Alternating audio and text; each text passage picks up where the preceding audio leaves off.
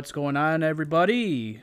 This is another episode of the Mike and Jeff Do a podcast, and uh, lo and behold, freaking have Mike back after a couple episodes here with without him, and he went away for the basically the first four weeks of the season. So now he decides to come back, and now he wants to run the the joint again.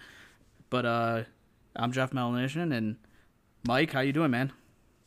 Good. Just have to get used to being back on a podcast in front of my computer and just want to let CFSL Nation know that I am back. Oh Jesus, come on! it's bad enough we get that with uh, Juby every time he beats a team. He always puts that in chat like ten times. Yeah, he's just copying me. I started that trend. there you go. Got to take. I mean, you are the no, the best uh, AD in Texas history, so he is trying to follow in your footsteps. Yeah, it's big shoes to fill, and uh, so far, the past four or five seasons, it has not been filled yet. not yet. But uh, I mean, you've been away uh, for the first four weeks of the season. We're we're hitting the midway point. We're getting into week five. Uh, this is, uh, I mean, we're past the halfway mark uh, when we hit tomorrow. But what have, what have your thoughts been so far from what you've seen? And I know that you've taken over head coaching duties at NIU, so you kind of been doing a little bit of uh, dipping your foot back into the coaching pool again. Yeah, just a little bit. Uh, help where I where I am needed, and so far in the MAC, my record has not been great. So, um, looking looking forward, this this season has just been a really good one. You know, a lot of the teams that uh, like OU, for example, didn't win any games last season, and now they're three and one, and they're up there. And you have teams like Notre Dame, which is doing really well. Which props to them. They're they're great. And then uh, I believe it's just Missouri is the other undefeated team. And if we're talking about something controversial, I don't. I think Missouri is the worst 4 0 team. If you look at the, the player or the teams that they've played before, um, not the greatest records, but you know, this is the time of the season where coaches have figured out their settings and now it's time to adjust. So the next four weeks are going to be really interesting to see which coaches can adjust. And this is what separates the men from the boys. Did you ever coach at Texas when there was eight game season, or were you always with twelve games? No, the first I think it was the first two seasons, season three and season four was the twelve, and then uh, five, six, seven was the eight game seasons. Well, I mean, I know we we I mean we have Smitty as well. Um, coming coming onto the podcast as well. We had uh, DT, who's uh, the head coach in the MAC right now, and also uh, assistant coach in uh, Wisconsin. But uh, I think this is a good time to talk about like you were you were talking about coaches kind of know what they have right now, but when you go through an eight game season for you was it more so just trying to find your way through the first couple weeks and then just see what you have? Or are you kind of like fine tuning stuff by that time and you kind of know based off of game planning in the off season what you got right now? Yeah it's kind of a mixture of both. Um, you can do as much preparation as you can in the first you know in the off season but uh, the first couple weeks you know you're doing all the simming on your system and you don't know what, really what the other team runs or anything like that so once you start seeing how these other teams are built and you start running sims against them on, uh, you know, when Mike's running the games, you start to see, okay, this is how my team can perform the best. This is how other teams are attacking me. This is how I can change some of the things that, um, some of that thought process. So it goes much deeper than just, oh, I'm going to pick these numbers and that's it. You have to start to think of, okay, this team is going to, you know, this team is running, you know, prepper me to run or their run defense isn't that great or, you know, you start to put those factors in. You start messing around with your settings a little bit. And then once you get to the midpoint season like this is now, you know, it's it's about adjustment, like what what I mentioned earlier. It's you know, you have your settings; they've worked really well for the first couple weeks. You may have played a couple of MAC teams like Missouri, but you, you know, now that you're here, you know, teams are going to look at the past four weeks as a track record, and they're going to start playing you to your track record. And some teams they over adjust and they just completely fall off. Or you have teams like Auburn, which you know Pack's a great adjuster. He'll you know he'll change his settings, and I know they haven't been great so far this season, but you know you can never count them out. You know I fully expect that they make a they make a run here. Yeah, uh, me same. I I do think that uh, it was quite surprising to see them uh, lose to Tennessee like they did, but then they came back against Florida State, where that game probably should have been over by halftime, but I think Florida State left left uh, the door ajar. They didn't shut it fully on Auburn, and that's what happens. I mean, Pack does it all the time. He did it in the game that you and I called back uh, in the semifinals against my Boise State Broncos. He knows he knows what to do to uh, to make comebacks, and um, I, I, fully expect him to have at least a say in how the SEC battle is going to come to a close. But now that we've hit the halfway point, um, is there? I, I mean, I know you've been out for a couple for a couple weeks still, but are you ready to jump into it, or you just want to keep chit chatting a little bit? Oh, let's jump into it. I know we got a couple of other uh, ads here that uh, want to get in on it for a little panel. I kind of told them what we were going to talk about a little bit, so hopefully they came well prepared. Yeah, and uh, we actually have a player that I think might be on one of the topics that we're going to talk about. Uh, we'll see, but uh, that's going to be. I can't wait for for him to make his debut on the uh, podcast. So, uh, making his, I mean, probably fifth appearance on this podcast, uh, Smitty, the AD, uh, co AD, I keep forgetting, co AD of Florida. And we got also DT Hall, the, again, the, uh, one of the assistant head coaches for Wisconsin, and also the head coach for Bowling Green. And then making his debut, I think, uh, I can't wait to hear what he has to say, but we got Justin Morris Jr., who was, I think, I mean, for me, one of my favorite players to watch and one of my favorite players to call because you just never know what he's going to do or what sh- uh, what what he's going to do out on the field. Oh, you guys can unmute yourselves now. There we go. oh man. So what's going on, Smitty? How you doing, man? Man, loving life. It's a beautiful Sunday. You know, getting ready for for uh, some CFS CFSL action this week. Yeah, yeah, I can't wait to get that. And we got to get into your uh, into your rankings here a little bit. Maybe drop some knowledge on uh, on the podcast here before you post it. Uh, are you going to post the article, or did you already submit it for review? Yeah, it has been submitted for okay. review, so it's okay. up. It's Sweet. up on the side for publication. Okay.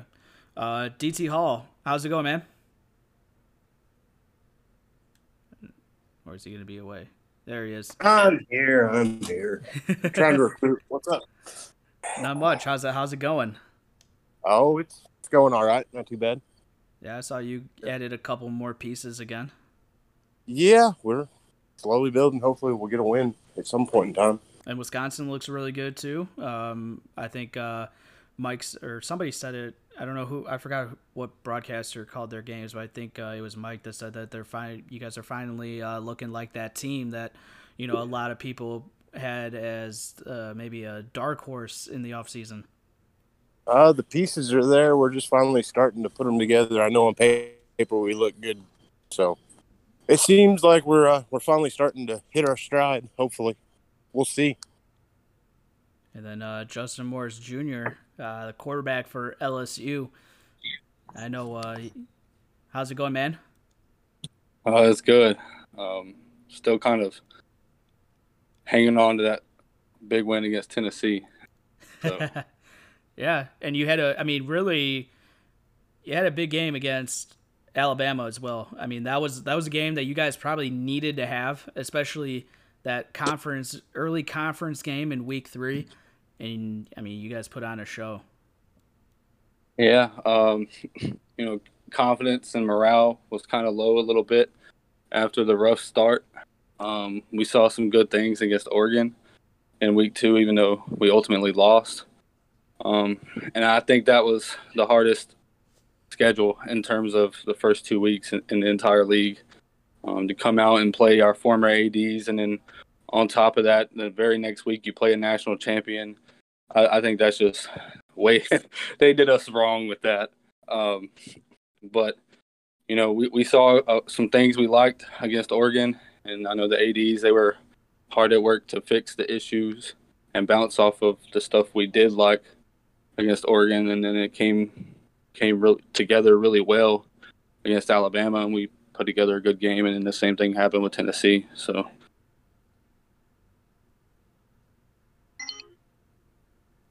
Yeah, looking looking really good. Um, uh, Mike, I know you had the uh, schedule for the for the podcast. So if you want to take this away, man. Yeah, so I, I think we what what we were going to talk about before we look into this week. Um, I know the schedule has dropped uh, a couple hours ago, so everybody's excited to see where they're going. But um, so mid-season playoff contenders. So there's like what I mentioned before. There's a couple undefeated teams. There's two Missouri and Notre Dame. You know, then you have couple three and one teams in Wisconsin, Oregon, Oklahoma State, Texas, Oklahoma, Boise, um, Florida, Florida State. Miami. Um, so a lot of teams still up there. Um, you know, we only we know that there's only so many spots, but who are some of your contenders that you know? Okay, yeah, they're for sure a lock in the you know into the playoffs, and who are a couple that you think? Well, I can see them dropping off. Are you asking me, or who are we starting with? Whoever, whoever wants to uh, wants to answer that tough question.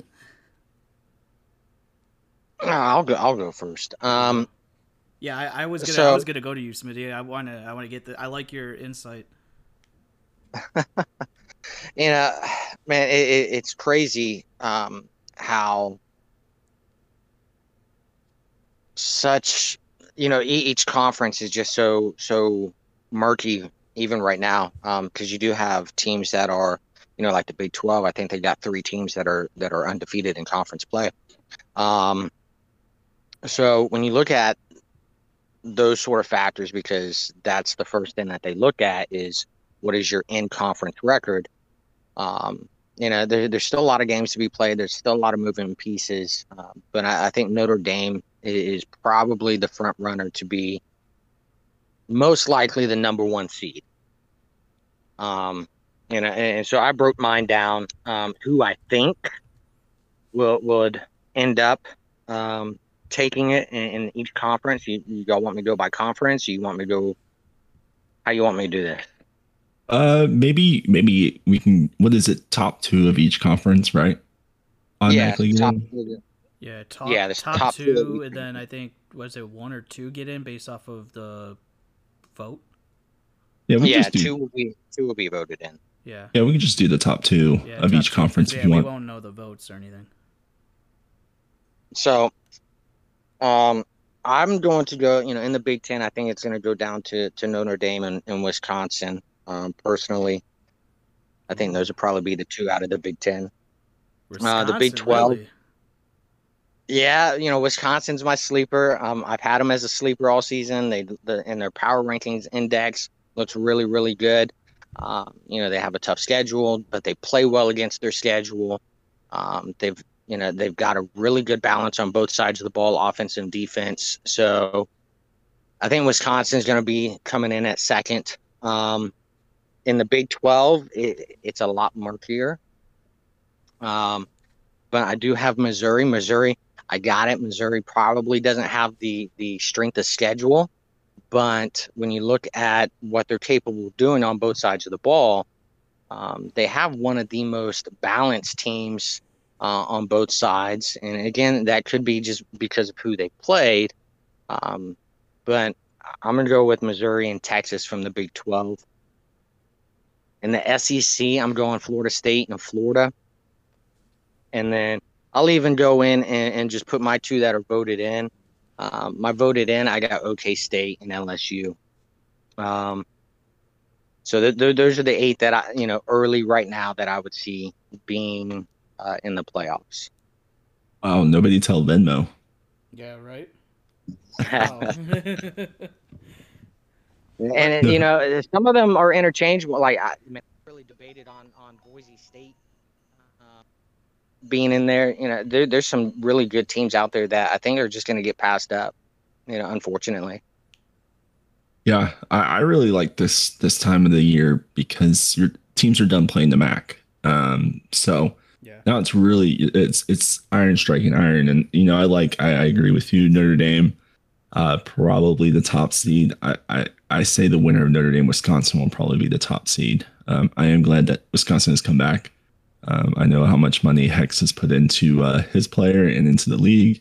I know that he's trying to will his way uh, into the playoffs to make Wisconsin more respectable. Um, Oregon, I, I just don't know about Oregon yet, but Um, if we go to, so I, I, would say Notre Dame, Wisconsin from the Big Ten. Um, in the Big 12, Missouri kind of scares me only because they've played like the two bottom feeder teams. They played Tennessee when Tennessee pretty much didn't have players, and they play Texas A&M, which we know Texas A&M has been uh, pretty on a downfield, um, yep. downward spiral. So, you know, I really want to say, I, I hope Texas. They did come back against Boise, which was great. Um, they are kind of hot and cold. They haven't really shown a whole lot of dominance. Uh, I think my own team, Oklahoma State, uh, will probably be one of the top two in Big 12 just because I know how well we've played on defense. But, you know, we play Boise this week. And, you know, if Boise loses, they go to one and two in conference, which is, you know, not the end of the world. But you're starting to come up to after this week, there'll only be three games left. So, um, SEC, Florida State has looked good. Uh, I think they'll they'll definitely go in and you know, Florida has just been impressive. I know that they scored 100 points against Toledo, but still, you know, Blevins has just looked like a, a god amongst boys out there. Yeah, he's coming up on some records too. Like he was already through three weeks, 10 touchdowns away from entering the top five in passing touchdowns in a season. Um, it's still to be, it's, I think it's to be hard water to, to keep it I, I don't know. I keep saying that it's going to be hard for him to do it, but then he just keeps making me look ridiculous. Because at first, I mean, it was, and even use there was a whole argument after week one. Well, they went up against a MAC team, but then they took on Miami. That was a tough loss. The fact that anybody had to get a loss in that Miami Florida game uh, I think it should just be taken off the record. It should be like expunged. You should have to. You shouldn't have a loss for it. But it. I mean, you're gonna. They. It was just a tough. It was a great game for us to watch, but a tough loss to take.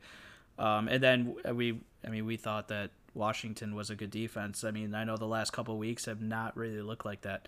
Uh, but I mean, for my. All right, so for the Big Twelve. Um, I'm still kind of high on Missouri. I think that they do have the right pieces. You have Sean Moore Jr., you have Grayson Davis. I do like those middle linebackers in the middle. Um, I think they need to generate a little bit more pressure from the front four, but they have the secondary to get it done. And we've seen it Johnny Tipton and then uh, Anthony Ellis back to back, two interception games. That's no joke, um, especially when you start conference play against Texas A&M. Uh, and then you do it against Nebraska, which I thought Nebraska, I thought that was going to be a closer game than what it was, and they blew Nebraska out of the water. And Nebraska has a top ten defense in statistical categories as well, so Nebraska is no slouch. But uh, so I have Missouri, and then man, that that last spot is going to be a dogfight between. Um, I think Texas is going to Texas, as you know, is going to be there. Juby always has his guys uh, prepared and ready for the final stretch and for Big 12 play. Uh, but he has to take on Missouri. This Missouri and Texas game coming up is going to be big uh, because then Juby it starts a. Uh, this has started like a little bit of a a, um, a battle for him in this la- these last couple weeks because he had OU now now Missouri that looks really good, and then Oklahoma State, and then he gets Texas Tech has really kind of taken a step back. Um, no slouch. I mean, no disrespect to them, but a step back is especially when in an eight game schedule season. Uh, you don't want to take step backs. You want to keep stepping forward. So a step back for them, I, it's tough, especially 0 2 in conference. It's always tough to be 0 2, and then because you're you're two games behind everybody that has beaten you and everybody that has taken care of business. Um, so I think it's going to be uh, man, it's it's Missouri, and I'm gonna I'm gonna put Oklahoma State in there. Uh, everybody's like everybody's probably gonna be mad and say why not Boise? Boise's schedule's tough. Boise's schedule is real tough. Texas A&M, or they started with Texas. Uh, should have put that game away, left the door open, and Oliver Cabot had a big time game, and we really don't see that from tight ends. But Texas A&M took care of business. That was a, another tough game. Anytime you go up against Allie Peters and uh, Rev uh, is going to be tough. Um, but now they have Oklahoma State, they have OU, they have Nebraska, then they finish with Missouri. I mean, that's a that's a killer killer ending to their season. And depending on how this this Oklahoma State game is going to be big because then they have to take on OU. What does OU OU look like? They kind of took a step back against uh, against Texas in the rivalry game. So I got uh, Missouri and Texas uh, for the Big Ten. Um, I know you said the winner of Wisconsin Notre Dame, but they don't play each other this season. Uh, What? Yeah, they don't. Play, not play each other? No, they're they're that. Yeah, they don't play each other. Oh wow, They're- that's crazy. Because they're, they're going to be like the top two teams, and you're, you're really going to have to go to tiebreakers to break that. Yeah, they don't play each other because there's always based on how it is. There's always one team that you don't play. So for this season, Notre Dame doesn't play Wisconsin. That's huge. Yeah, I got Notre Dame and oh man, Oregon. I mean, because Oregon and Wisconsin play each other, so that could be a big game in week six. So that's next week, and uh, Oregon get uh, they have Michigan. I I think it's gonna be. I th- I'm gonna put Oregon in there. Um, and then probably uh, I mean Wisconsin could get some votes depending on how it goes, but I have Notre Dame and Oregon up there. Um, and then the SEC, it's got SEC. So would it be funny if it's Florida and Miami that are the top two? Uh, that one that's gonna be that's tough. I mean, but then we don't really know what team we've seen we've seen from Auburn, but they they get Clemson, who just almost beat. They had the biggest comeback in CFL history, and they almost won against Florida. So they are no joke. Tough. Yeah, I- Um, or actually, no, they have they have Miami this week and then Clemson next week uh, for Auburn. So, but uh, I'm. It, but what Florida are we seeing a real Florida State team? Like I I don't think I've ever seen a Florida State team this this high up uh, since I mean Mike, I mean we, we are the longest tenured that's on this podcast. I don't think I've seen a team like Florida State like this where they've been up this high like undefeated in conference play. Yeah, um, it, it's been a while, The but SEC you know, is the SEC is up for grabs. Yeah. I, I will say one thing that I, I like seeing the net point differential. Um, teams with higher numbers tend to always pretty much make the playoffs. Um, Flor- uh, Florida State, their net is only three points. That's huge. Um, I think they've gotten some wins where maybe they shouldn't have gotten wins, but um, you look at Florida. I know they beat a you know Toledo team by hundred, but you know they they are putting up numbers against you know really rival schools like Miami. Um, you know they play Miami tough, and that tiebreaker is going to be coming in coming in clutch there. But you know Miami has a 57 point differential. Oklahoma has 101. Missouri has 116. So um, those are just some of the numbers to look at. Like these are teams that are beating the teams that they're supposed to by a lot, and that's pretty key. That means your your settings are pretty pretty locked in. So um, I was surprised that you did not pick Boise um, in the Big 12, even though that's your school. I'm sure uh, everybody in the locker room is going to be uh, making fun of you I don't that. even I don't even know who listens to it in the locker room. To be honest. It's terrible. You need to just play it on repeat. Who knows? Maybe that's the. Maybe I'm giving our team some old, uh, some our own bulletin board material. Well, it's going to be bulletin board material. Boise State does not care about the CFSL. Doesn't. How does that turn from not? How does that turn to not caring about the CFSL? Because you don't listen to the most popular podcasts. I don't, I don't Oh, care. I don't. Yeah, I don't. now I get it. Fourth and inches can be gone for forever. They're still not um, for the level we are. Uh, I think there's a minor leaguer. I've never listened to you before, so I have no idea. But you know, I think our podcast is probably one of the best. So um, if you're not listening to it, man, you're missing out. Yeah, but let's get uh let's get DT Hall because he's got he's got a uh, he's coaching in the MAC and he's an assistant for Wisconsin. Uh, early predictions for how this is going to turn out in all all three to conferences. First of all, I'd like to say I love that you're firing shots at your one of your uh, one of your invitees today in their podcast. Um, second of all, the Big Ten. I, I I really wish we did play Notre Dame this year, but we we don't. yet again, two years in a row. Um, I've got Notre Dame one because I don't, I don't see anybody left on their schedule that I think is going to, going to be a. I mean, they're going to be a challenge, but I, I just don't, I don't see them losing. Um, yeah, yeah, I agree. two is, I hear, I don't know. I think it all comes down to next week for number two, between us and Oregon or Wisconsin and Oregon. Um, I think winner of that's going to end up being the second place team in the conference. Um, Big Twelve, I like Texas to win, um, and I see the second place probably coming down to Bedlam week eight between Oklahoma State and Oklahoma. Um, Missouri's had a light schedule. I know they're undefeated so far, but I, I see a tough road ahead for them Yeah, and I I don't I don't see them keeping pace. Um, God, this kills me here. Frozone. Just gonna say it. I think LSU wins the SEC. God bless. And uh, Holy! Somebody, somebody needs to like put this in a pin message somewhere. and then uh, uh, I'm gonna put Florida in it too, just because of their net. I and their offense has been killer so far this year. Whether it's been MAC or P three, it doesn't matter. They're putting up points and taking care of business so far. That'd be- And oh, go ahead, go ahead. do what?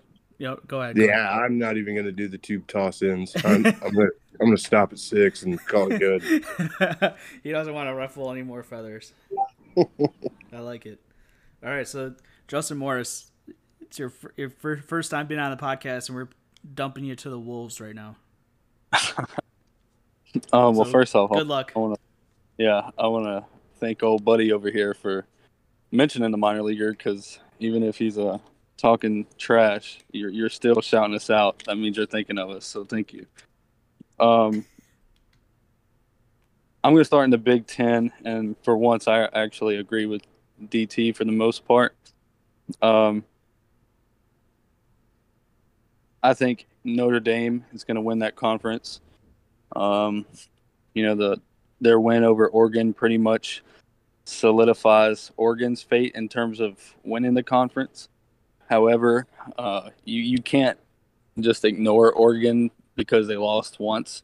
Uh, I think that the Oregon, the Oregon Wisconsin game will decide the number two seed um, for that conference, and I think Wisconsin is going to lose that one, and Oregon will get the the two spot.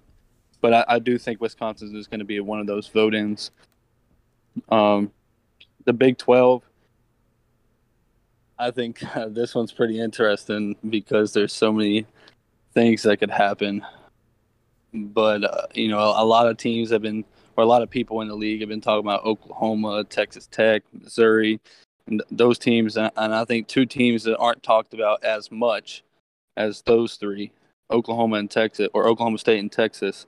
Those are going to be the two at the top in the end in the Big 12. I think Oklahoma State wins the conference, and Texas finds their way in at number two. For the SEC, I think that's the tightest conference right now, in my opinion. Um, so many things could happen. We could have so many different outcomes. I think Florida will win the SEC, and I think LSU is going to come in second. Florida State will be the other vote in, and and I think that this game coming up this week between LSU and Florida will be the deciding factor. Now there there is a bunch of other stuff that could happen. Of course, I, I think Auburn, you know, I, I think their chances are really really small right now. But there's a lot of one and one teams in the SEC, so you know maybe they could get some late season surge going. Alabama, I think, could do the same thing, and of course Miami and Florida State. They're uh, I say Florida State, even though they were one of my vote-ins, I think they could still win the conference, obviously. Um, but them in Miami, I think they have two high possibilities of making it into the playoffs. Also, Awesome. Good to hear uh, everybody's rankings. And uh, to be honest, I had no idea you were on the minor leaguer. So I'm the minor leaguer. It's my podcast. Had no idea. So, um, see how much I pay attention. Um, Just blame it on But having let- a kid. yeah, have Isn't that why you you? have kid, Isn't that why you have kids? Because you could just blame everything on the kid. yeah, everything is on the infant. I have no idea what's going on right now. That's why Northern Illinois lost two in a row. So, um, Well, that's what Mike likes to think. Yeah, let's uh so or let's talk about Oregon real quick. And I just want to mention this like Oregon, I'm pretty sure that uh Venmo or Venom or whoever the however they call them nowadays is um he probably was using frosty settings the first couple weeks and then they sort of fell off and now it's going to be really interesting to see his take on um how well he does going forward, you know, and they could be in the spot that um you know they are able to make a run at the the title, but you know you already lost to to Notre Dame, so um, if they lose here, because you said they play Wisconsin, correct? Yeah. Yeah. So they, if they play Wisconsin uh, next week. Yeah, if they lose to Wisconsin, if they lose to Wisconsin, I think they're out. Yeah, Um, Oregon, Oregon so- has Michigan this week. Oh well, that's that's easy. as much as like I like Allen, so um, Yeah, maybe maybe he could shock the world. Their roster know- really isn't that bad this year. yeah, Michigan is has has had a good roster. Um, it's just I don't know what Allen does. Well, I kind of know what he does, but it's just I don't know how it tends to be Michigan at the bottom of the standings every week until they play Ohio State. Then they look like the number one team in the country. Thank Finally, somebody else said it. I don't know why. Everybody always tries to argue with me when I make a statement about Michigan. I don't get it. And I- I they've, think they've had talent. I mean, look at uh, Davenport. He really hasn't been used at all, and then all of a sudden, like he'll have like a good game. But they they have weapons there, like Tim Benjamin, uh, Gramillion. Like they have dudes. Yep. Yeah. A.W. Thornton. So since we're talking about dudes and, and players, let's move on to the um, offensive player of the year and defensive player of the year um, watch list. So who are your picks for us, offensive player of the year and defensive player of the year? All right, so I'll, I'll start this one out. Uh, for defensive player of the year, uh, you know, I bet I gotta give it to uh, to Kruger and uh, well, I'll give like three. I'll give three. Uh, so it's Kruger, Nick Harley, of course. Uh, I definitely th- it, it probably will be one of them. Um, but defensive line matters, uh, and I want more people to play defense. I want more people to come up and want to be defensive line players. Uh, so I'm gonna name those two. Uh, I mean, when you break the sack record, and there, I think both of them are gonna destroy the sack record by the by the time that it's done uh, this season. And then also the tackle for loss record is gonna be broken and put up in the stratosphere as well because uh, I think uh, Kruger just hit over 100 tackles for loss, and we've never seen that in the SFL or in the CFSL before. I'm getting my leagues mixed up. And uh, I definitely, uh, the third one, um, man, I mean, there's so many to go with uh, for potential defense. Um, it's like do you do you give it to like Nick Hopper or someone that has like a lot of tackles or do you want to go with somebody who has like interception galore and stuff like that. So I mean, when you just take a look at who's leading, I mean Brock Hoskins, you have to you have to put him in there. Um, he's got 51 tackles, 13 tackles for loss. Uh, but do you give it to uh, his teammate Austin Witten, who plays defensive tackle, who's got uh, four more tackles for loss than him? But then you have to, or do you give it to Jedediah Longtree, who, uh, for defensive player of the year, who who's doing it again? Essentially, he may not be leading the league by storm, but he's definitely somebody who just set the uh, new getting up there for uh, the tackle record. He's going to break Jimbo Smithers, but he just had his best game of the season with 16 tackles. He's had every game this season outside of week one has been double digit tackles now. So he's stepping his game up. He's ramping up now as they get into conference play. I'm. It depends. Sean Moore. I think Sean Moore Jr. still can creep in there. I'm gonna put him as my number three. Uh, just Um, so it's Nick Harley, Kruger, and uh, uh, Sean Moore Jr. Uh, for defense. Offense, Blevins. Uh, I think the whole panel is going to agree on that. Uh, Blevins, maybe Deshaun Odie, but his interception numbers have gone up a little bit the last couple weeks. If he starts taking care of the football again, potentially, I like I like it when a quarterback doesn't throw like 20 interceptions and have like 20, like maybe 30 touchdowns. I want to see more of them taking care of the football. Um, so I, I'm giving it to Blevins, and also he's only turned the ball over like three or four times, so he's still like up up there for least turnovers. Um, now now it becomes hard a little bit because I, I do think that Blevins is gonna run away with it. Uh, Tim's you got to throw in there. I mean, he's now he's creeping up into Jared Tatonis territory. Um, I don't think a running. I don't even think that there's gonna be a running back that even gonna be put on there. Uh, so I'm gonna go with uh, Blevins and Tim's, and then Pepino, or it's either to be Pepino or Murray. It's to be one of those two quarterbacks because whoever could get into that, uh, whoever could get up in there for the Big Twelve um, and win it, I think it's to be on their on their quarterback. So I'm to give it to Vito Pepino. Those are my three for offensive. Wow. Um, so I, I do agree with you um, on Blevins. I really think that um, he's just put up absolute insane numbers. No matter if he put up 100 against Toledo, it's still um, he, he's come back week after week and put up those type of numbers. And 28 passing touchdowns is just ridiculous. Three interceptions, and that's way more than Doug Day. And you know, this all matters if Florida can continue their hot Yeah, hand I mean, and roll. he's done. He's got the total offense with just his passing touchdowns. I mean, he would Yeah. be leading throughout the the rushing touchdowns. He would still have the lead with his twenty four with twenty eight passing touchdowns. He'd be blowing out. Still, it's ridiculous. Yeah. Um, so it's it's really Blevins or his you know his his wide receiver, um, Tim's. Uh, I think are going to be probably the you know either one of those can, can you can really make a case for it. Defensive, you know, I, I think Jedi Longtree has kind of fallen off a little bit, or you know we've had a lot of better defensive players come out. Um, but I I really like what Austin Wynn has done. He's put better numbers than Harley and Kruger. Um, he's playing on the Iowa defense that, that is really stout. Um, he lead he he has 26 tackles, 17 tackles for a loss, and 10 sacks are, already. So um, to do it from a defensive tackle position, which you know I'm trying to remember the last defensive tackle that won an award. I think it was Tyson Ali. Do you remember that? Um, as as I pull it up real quick.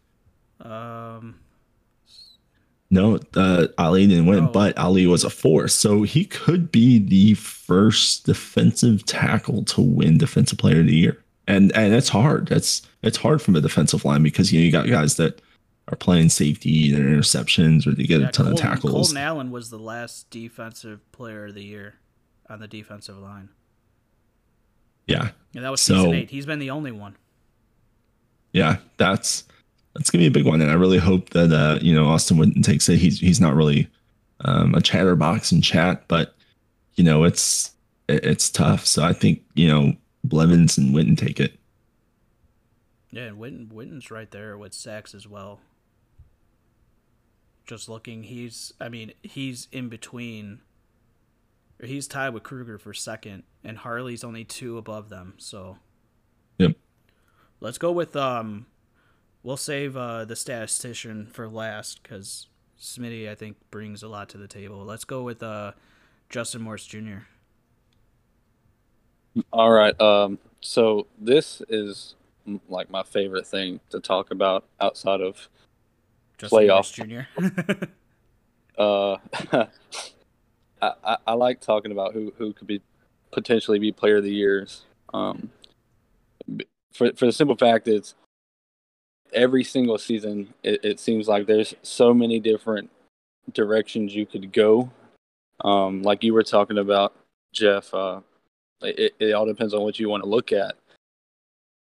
Whether it be the tackles or the interceptions or whatever. I'm going to start with a defensive player of the year, and and I, I feel like, well, I feel like there's a different couple ways you could go looking at specific stats. You, you look at Nick Harley sacks, like you were talking about. Um, but when I think of a defensive player of the year, I think of, I think of a guy that can do anything, a linebacker that can cover and get to the QB, um, a safety that can drop back deep, cover that deep ball, and also come up and make a play, blast a running back or two a couple of times. And I, I didn't really have the opportunity to dive as deep into the player of the year possibilities as I wanted to. But I, I do have that, or my vote, if the voting was today, I, I, know who I would vote for defensively and offensively. So I'll just give those two. Um, I think right now the defensive player of the year is between Jedediah Longtree and Nick Hopper. Um, Longtree, 46 tackles, 14 tackles for loss, a sack, two pass deflections, and a forced fumble. By the way, if you don't know me, you, are not going to know. I'm a stats guy. I love talking about stats. And, and I, like I said a few, min- few minutes ago, um, I, I like guys that can do everything. So it's it's not um I, I forgot who it is, but the the tackle leader in the league. Um it's not him because he leads. It's uh ta- Easton Easton Spence from uh is leading it with uh Brock Hoskins. With Brock both Hos- have fifty one tackles. Yeah, Brock Hoskins is who I was thinking of. Um, you know, it's not him because he leads the league in tackles, stuff like that. It I, I look at guys that has, um, I guess you could say efficient enough numbers in multiple categories, not just one or two. Um, but yeah, Nick Hopper, he had from Notre Dame, he has 45 tackles, five tackles for loss, two interceptions, five pass deflections, and also one forced fumble. So I think defensive player right now, or defensive player of the year right now, is between those two. And then offensive player of the year, I'm gonna ramble for a minute.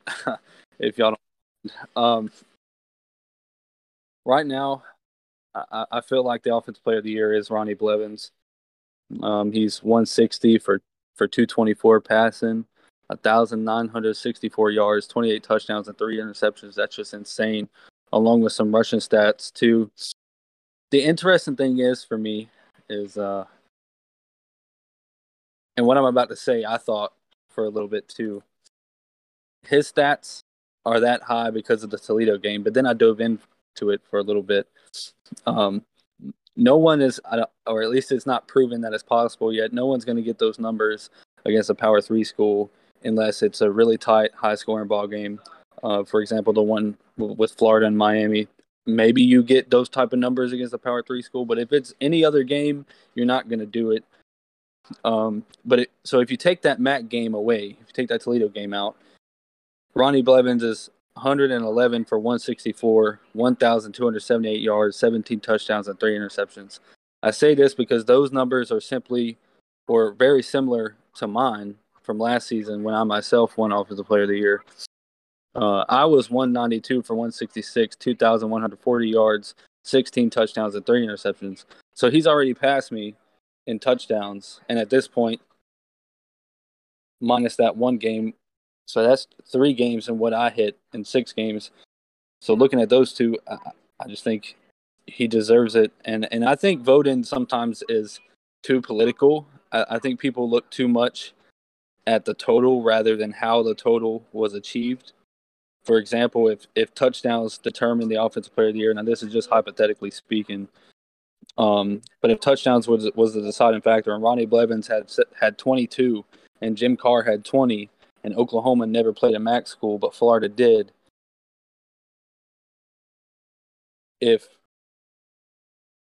if the wins and other stats go with the touchdowns, I personally would take Jim Carr, but most people would take Blevins due to him having the higher total in general. Um, but yeah, that's my stance on the player of the years.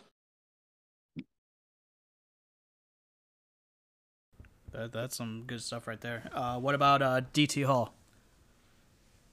Uh, instead of just the same old regurgitated people, uh, just looking at the stats uh, outside the box, I'd say Velez, the running back from Missouri, just because of his production. I mean, yeah, they're not gaudy numbers, but I'm just thinking of somebody that hasn't been mentioned.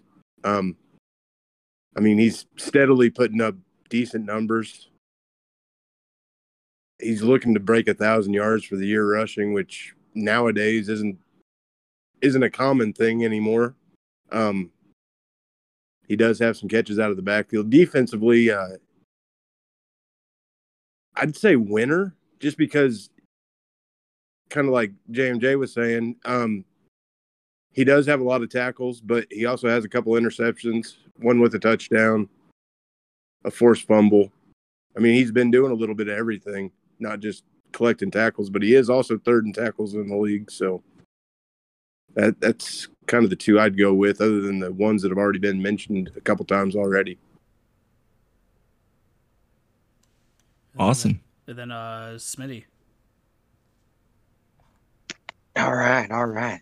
I love it. I love, I love this discussion because you know people are deep deep diving, and I love that um, because I think it's important that that voters really truly get this right when it comes to to things, uh, especially on a yearly award. Um, you, have to account for so many different factors of who they played, how they performed in those games. Did they did they blow out a MAC team, but yet um, couldn't beat a P three team, and and were those stats inflated because of that? Um, things like that have to be taken into account. So I love the fact that JMJ, sorry, uh, my son's uh, diabetes alarm going off. Um, but you have to take those sort of things into account. And, you know, I love the fact that JMJ um, went really in thorough with uh, his, analysis there. Um, but, you know, going back to, to that is, is Blevins is doing something that last year's offensive player of the year did in six games. He's, he's done it in three and he's done it against three MAC programs. Um, at the time, Washington was a top three ranked defense, and he was still able to put up uh, uh, amazing numbers. Uh, Miami, who who just took their first loss of the season, and is sitting three and one. Um, he was able to do those sort of things, and I got it. Five overtimes does help, um, but going into into the overtimes, he was already sitting at five five touchdowns. Um, so when and and then you know you go against Clemson and, and his performance in the first half of that game was absolutely phenomenal. Um, fell off in the second half and and you know just had to talk to him and say, hey, settle down, man. Just just go out and win this game, and that's what we did. But um, really, I think what it's going to boil down to is is which of the two uh, front runners, and, and, and that's going to be Blevins and teams. Which one of the two breaks that record and by uh, the records that they're going for, and and by how much, right?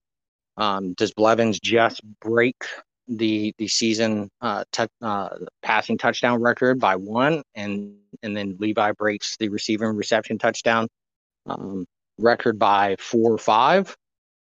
You know, those things sort of matter. So I think whoever whoever breaks it and then by by how much um, is really going to be dependent on on who wins that um, pl- offensive player of the year.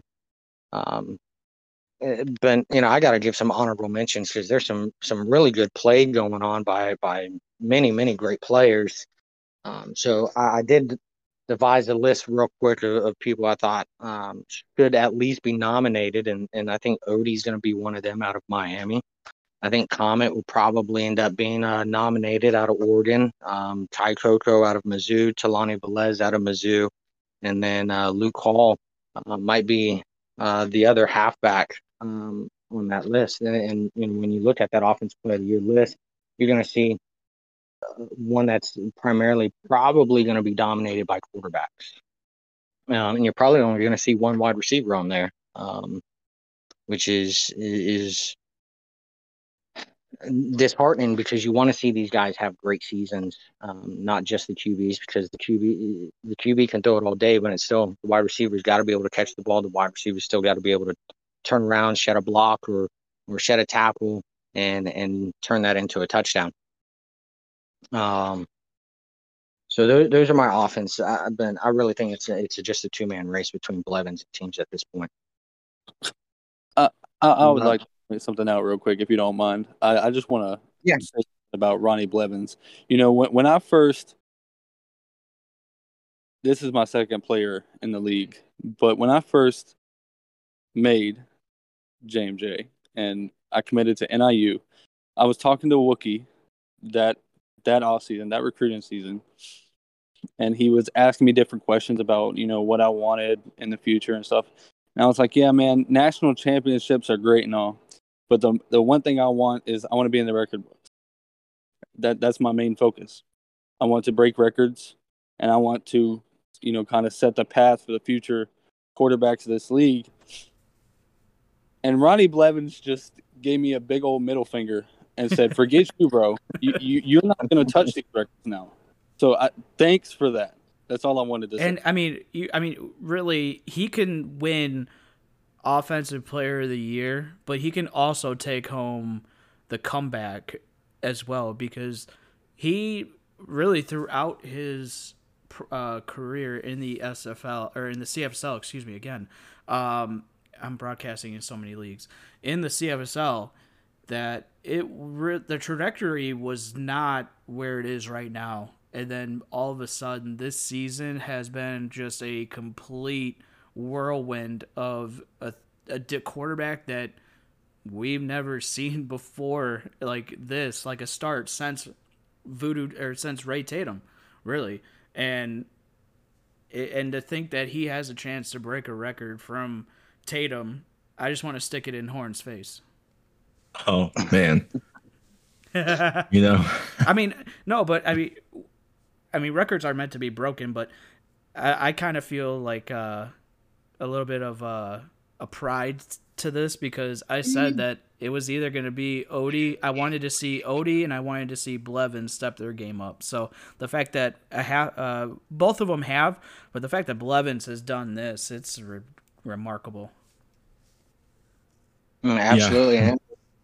You, you look at the QBs of the past, and, and I mean, some of these records have been stand, standing since like season two, season three, season four, um, and you know, for for Blevins to be even competitive with what they were doing back then is just absolutely phenomenal. Um, so on to defensive player of the, the year, and, and I think um, you know this is uh, this one's a little bit tighter. Um, I, I think it's probably going to boil down to to Kruger and Harling. Um, but there's there's some really good players that could be nominated, and if they continue uh, doing what they're doing and just be consistent as they have been all season um, up to this point, I think that the the they could really be strong contenders. Um, and, and, you know, so I'm gonna give a shout out to Hoskins from Iowa, uh, winner from Florida State, uh, Longtree from Oregon, uh, Rocky Dell from Notre Dame, and Alstott from Oklahoma, State. And then final is just uh, Frazier um, from University of Florida. And I think that's somebody that hasn't really been talked about a whole lot. Um, that guy had just had a game where he had 17, 17 tackles, two TFLs, an interception, and a forced fumble. You know, if he if he can perform can, or continue to perform games like that, um, he's definitely going to be somebody that could be up there. So, uh, but I, I, do. I think that Kruger and, and Harley would probably be the two front runners in that race. Now, I will have to say, what would a corner or a safety have to do to get into this? I mean, I'm just spitballing here, but Anthony Ellis already has five interceptions on the season. He does have a fumble recovery, three pass deflections, though, but I mean, 13 tackles, but really, we don't really see high tackle numbers from cornerbacks. What would, say, Anthony Ellis have to do in order to get into the conversation for Defensive Player of the Year? Um, yeah, so that's a great question because, you know, naturally, when a really good cornerback should not have a whole lot of tackles, means because that means nobody's throwing to their side if they don't have a whole lot of tackles. Yep. Um, so, you know, the lower their numbers are, probably the better that they're doing. But here's how they're going to get into conversations. If you go look at right now for who's got the most re- return, uh, interception return yards um, in in the league, um, those are going to be your indicators for for safeties and corners. Um, who who got more interceptions? Who got the more interception return yards? Who's got the more inter, um, pick sixes? Those sort of things on that side of the ball. So your corner, your safety, I think those are the things that we got to look at uh, when we're yeah, talking about somebody like that in there. Yeah, because he is only one away from tying Finnegan, Jackson Stone, and Juan Cantu for second all time in the CFSL for interceptions in a season, and then he's only two behind Diedrich Law and Antoine Curry, who have seven. We haven't seen anybody have eight interceptions in a season before. Um, he's got five this season. We'll see. I mean, he just had two interceptions in a game uh, just against Nebraska. Uh, this is his second time that he's had two interceptions in the game. He had two interceptions against Tennessee as well. Um, but yeah, I mean the return yards aren't there. Seventeen and five um, in the with the five interceptions, so only twenty two yards total on his interceptions. But we'll see if he can. They start throwing it his way more a little bit, and maybe he can make some more big plays. I Yeah, think and if you, you're gonna look at somebody like that, I think you got to look at somebody like Seti Blunt. Um, if I'm just being honest, um, you can go look at Seti Blunt. I think he's got three or f- hell, he might have four interceptions at this point in the season, but he, he's probably got over a hundred in uh interception return yards. I think, um, yeah, the the the smaller number for corners, the, the better they're doing because no quarterbacks aren't throwing their way. However, I think you have to have those big numbers in order to stop quarterbacks from throwing your way. And I I go into this.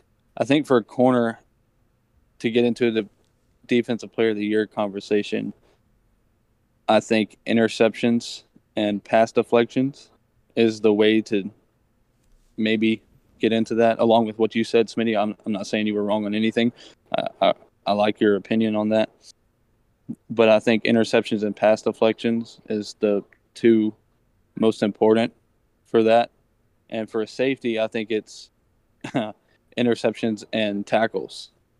Because when I think of a safety, um, I'm thinking of like I was talking about earlier when I was talking about the defensive player of the year, how I, I look at somebody that can do a little bit of everything, and th- especially at safety. You know, you want that safety that can drop back and take care of that deep route, and you want a safety that can come out or come up and make tackles in the open field. And I think that's the two most important things when you're talking about a safety and possibly winning defensive player of the year.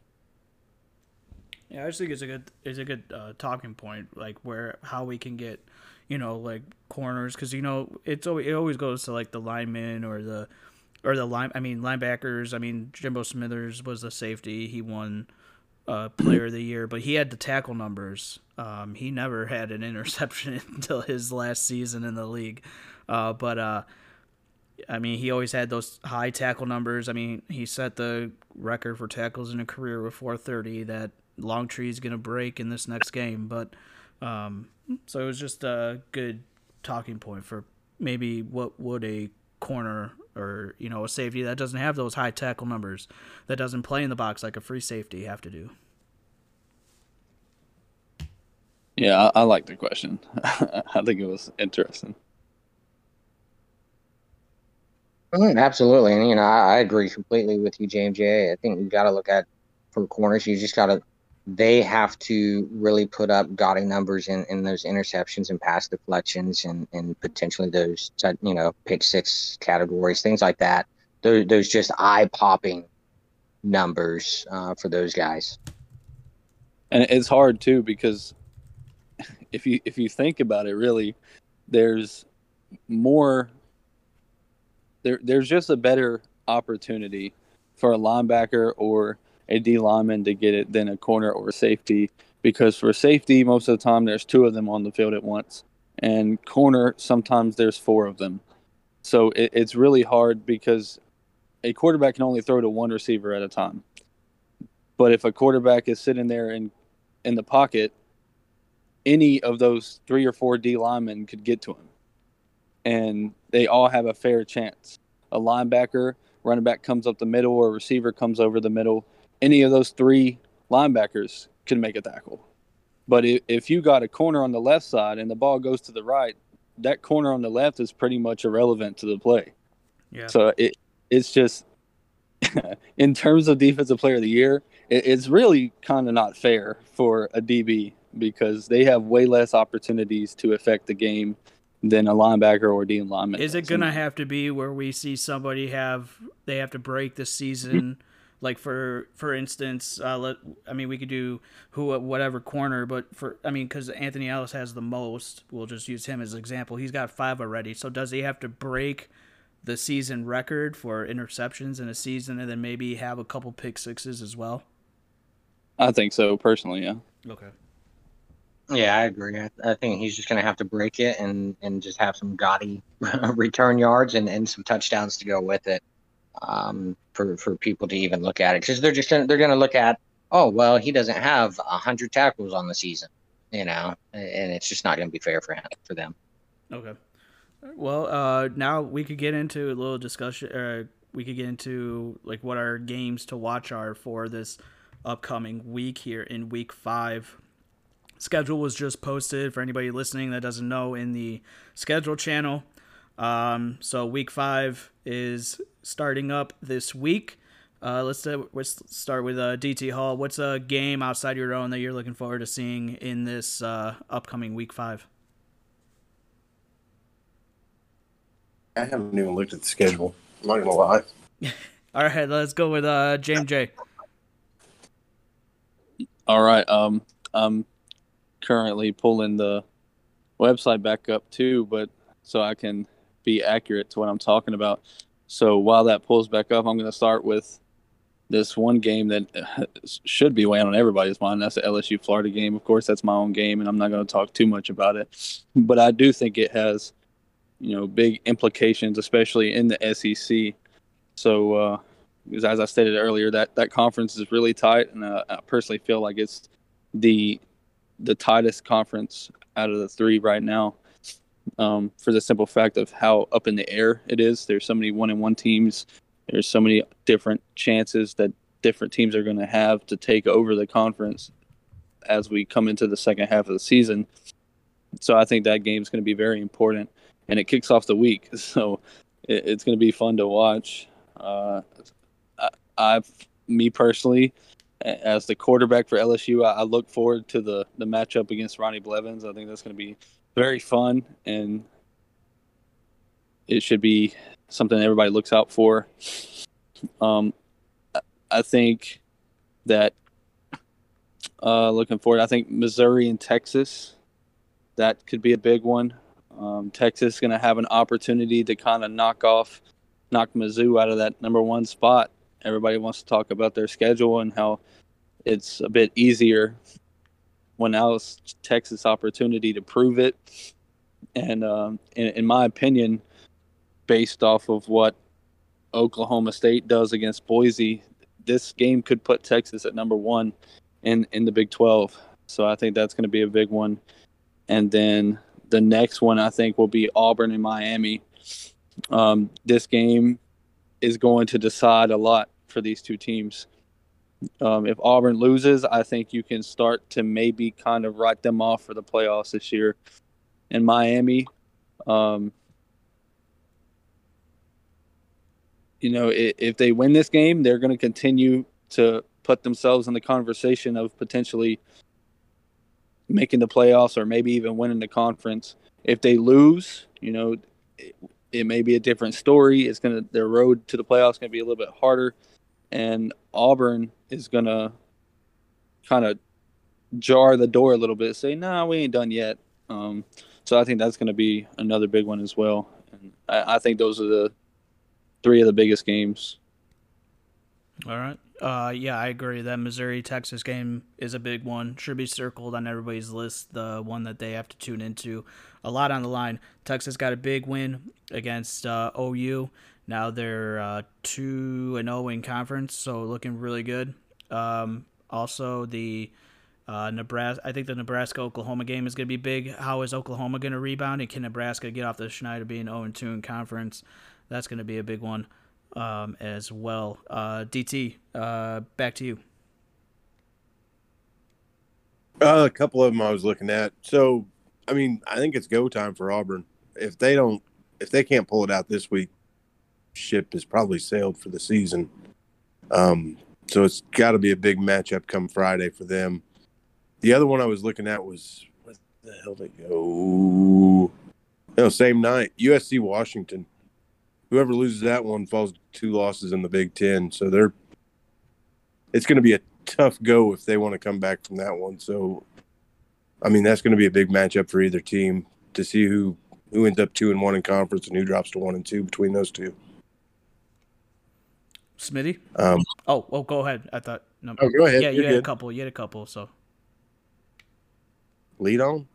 no, get 'em- get the uh get the listeners what they want. Give the listeners what they want, Yeah. but I can't talk about myself. Well, Let's go for EMU for the upset over Kent State. How about that? really. They just come out and air it out. Why not? Isn't it time? Yeah. You, Yeah. you just, want you just want Kent though. State to lose, don't you? No, I want them to be undefeated when they play us next week. Okay. Or undefeated in MAC So, anyway. wait, so then why would you say EMU gonna air it out and beat them, but then you really want Kent State to be undefeated when they play you? Because you wanted me to be edgy. So that's just the first thing I saw that popped into my head. Um, Okay. I really don't have anything else. Okay. Sounds good. Uh, Smitty. All right, so I got four games. You know, so I write the article for for the Power Rankings Index, um, which which will drop every week. Um, so you know, I sort of get a, a more inside look um, at these matchups um, and, and how it all can play into things. Um, so I got four must must watch games. Like uh, you you need to watch all of them, but um, these are fours that four that I think have huge, huge, could potentially have huge impacts. And, and the first one's going to be Mizzou versus uh, Texas. Um, you know, we talked about, uh, you know, what two teams from the Big 12 could potentially make it into uh, as the number one, number two seed for their conference. And Missouri and Texas were, I think, uh, a big part of the conversation for, for most people. Um, so Texas just knocked off an undefeated team this past week in Oklahoma. Now they're going on against another undefeated team in Missouri. Can they go ahead and knock them off um, and sort of put Texas's name and say, hey, we are the front runners in the Big 12. Missouri and everybody else is just second second place losers. Um, so that's that's another game. Or does Missouri, you know, come out and say, "Hey, we're 4 0 for a reason, Texas. We're about to be five and zero." Um, so that that's a that's a game that I, I've got circled. The next one is the one that comes on tomorrow night, and that's LSU versus UF.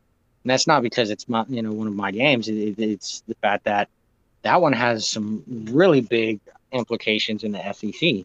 Um, if Florida wants to continue on and, and potentially make them themselves into the playoffs, I think it's a must, sort of a must win for them. Um, LSU probably has not as much of a must win because then they could fall two and one and they could still be at the top um, of the SEC. Um, but it, it's it's the SEC. Nobody wants to lose. So every game in the SEC, uh, any team, it really is, is a must win.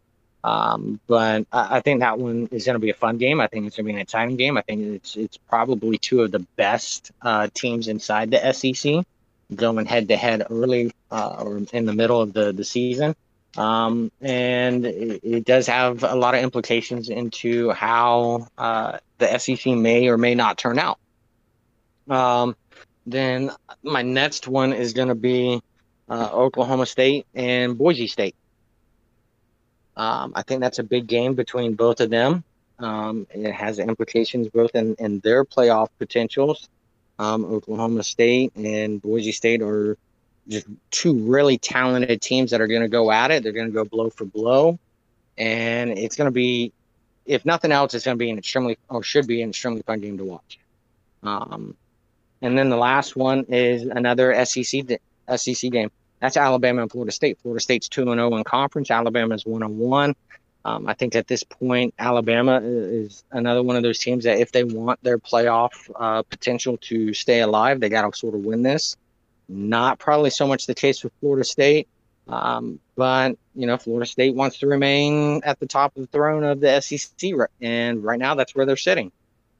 So can I mean Alabama just beat Miami, dethrone them from the top of it? Can they go in and beat Florida State and dethrone them? Um, so, and if, if that's the case, if that does happen, if, if Alabama wins and Florida wins, I think the the the SEC picture has just gotten even murkier, um, and ha- has really uh, become chaotic uh, into to who's going to come out on, on top in that uh, that conference. So those are my four must watch uh, games of this week. All right, and before we wrap the week this week up, uh, anybody got some uh, shout outs they wanna they wanna deliver? I want to ask Smitty a question. Yeah, what's up, man? How about how about on your next ride up, you give a little love to the to the MAC schools with a one through six without any ride up, just because it they they like to see their names out there too every once in a while on some of these things. Jeff Jeff doesn't give us any love at all. Yeah, not in the game So- notes. It's not supposed to be for the MAC. Outside, Yeah. outside of when they just play uh, Power Three teams. So I will I, I will give a little secret. Um, in the power rankings, there is there is a a uh, MAC team that is in in the top uh, fifteen. They they moved up. They moved up from sixteen, and, and now they're in the top fifteen. I'm not going to say exactly where they're at, but they're somewhere between ten and fifteen now. Um, so you know, kudos to that team. And actually, there's there's one other uh, MAC team that I want to say came in 21st uh, on the Power Rankings Index. So, MAC teams, y'all keep doing what you're doing because that that team that's sitting at number 21, if they come out with another win, it may very well push them into the top 20, depending on how well they do. A Oh, He said another win, so I know I'm not I'm not 21. yeah, but you're on Wisconsin too, so you could take partial credit. There we go. I'll take partial credit, I guess.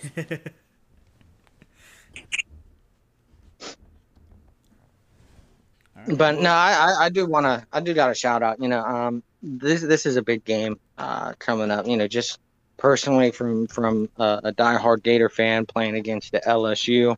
Um, you know, it, it- it's it's always been um, a rivalry between the two programs, so it, it's going to be a great game. But I absolutely love uh, 99% of the people on LSU uh, here in the CFSL. Um, you know, I've had many, many great conversations with with many, many of them on that that program. Um, I love Dylan LeBlanc. The dude's just phenomenal of a person. Um, you know, Tink Tink uh, knows how to get under my my uh, feathers a little bit and ruffle them, but you know, at the end of the day, me and him still can talk. Uh, you know, in DMs and chat it up and and be best of buds in there. You know, JMJ, I, I truly hope you come out and you have a really great game uh, just not great enough to to beat us. Um, but uh, you know, I think that you're going to come out. I think you're going to prove why you were offensive player of the year last year, and the first two games were nothing but the fact that y'all played really, really, really competitive programs. So you know, to all of LSU and, and everybody on that staff and on that team, um, from from us here at uh, here in Gainesville, we absolutely love you guys. It's nothing but respect and and no matter who comes across and wins that game, uh, we've got nothing but love and respect for you guys.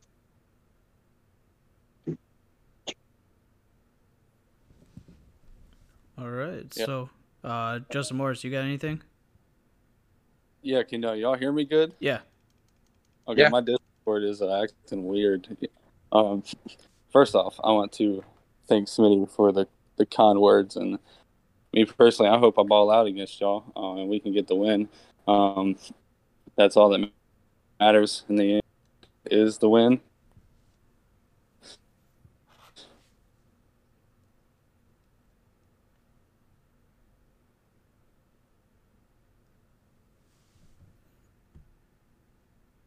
Okay, so we we lost him there. Hopefully, there he is. You back with us? Maybe he's not back. I'm here. Okay. Yeah, uh, somebody called my phone, and so yeah, that that happened. Um, what I was trying to say was all that matters is the win, and hopefully we can get a little bit of week eight, season 11 action, you know, and drop a good bit of points on y'all. But it's all love and respect in the end. And, uh, you know, I have much respect for you as a, as a person and, and as an AD. Um, so all I hope is to put on a show for the CFSL to start the week. And uh, it should be a fun game. And I, I want I want to give a shout out to my teammates um, for the simple fact of, you know, as I stated at the beginning of the, the night, morale and confidence was low to start the season. We kind of got punched in the mouth a little bit those first couple weeks, and we, we started to turn it around a little bit. The ads are working hard. Know, we now we've won two games in a row, and we're feeling a little bit better about ourselves. So I, I just want to give a shout out to those guys, that locker room, for you know keeping the faith and consistently working to get better each and every week. And uh, hopefully we can continue to make a statement and drop Florida off this week. I love it. Yeah, these are all these games. I think are going to be good, especially when you have everything uh, with conference play coming to fruition here in the to close out this. And we're at the halfway point, and uh, I think this is uh, is going to be a good uh, good end to the season these next couple weeks. So I hope everybody starts to uh, buckle up, put their uh, seatbelts on, and get grab that popcorn, and you know just get ready for this ro- wild roller coaster that we've already been on the first four weeks, and these last four are going to be the exact same. So I, I appreciate um, Horns uh, being back again. Uh, I know he had to he had to leave here, uh, go take care of something, but uh, everybody. I mean, without the listeners, we don't have a podcast, and I appreciate everybody that you know still comes onto the podcast to help out. Smitty, uh, the AD of Florida, appreciate you. Uh, Justin Morris Jr., first time coming on. I'm sure it w- probably won't be the last time. Has some good insight and good luck this week and throughout the rest of the season. Um, DT Hall, you know, keep keep battling uh, in the in the MAC. I know your your head coaching your AD spots coming up here. I think so. I think it will based on how you've turned Bowling Green around. Uh, sometimes it's not always about the victories, but uh, and also what you're doing with Wisconsin uh, with that coaching staff of uh, D Jones and and Leach. Appreciate everything with that as well, and good luck to you guys playing in your games this week. Uh, so that is going to do it for the Mike and Jeff do a podcast. Be sure to listen and subscribe. You can do it on Spotify. I dropped a link uh, always in user content, and you can also listen to it on Anchor. So uh, appreciate everybody. Any su- suggestions? Be sure to DM them to Horns or myself if you want to be on a, f- a future episode. Go ahead and DM Horns or myself. So until next weekend, have a good night, everybody.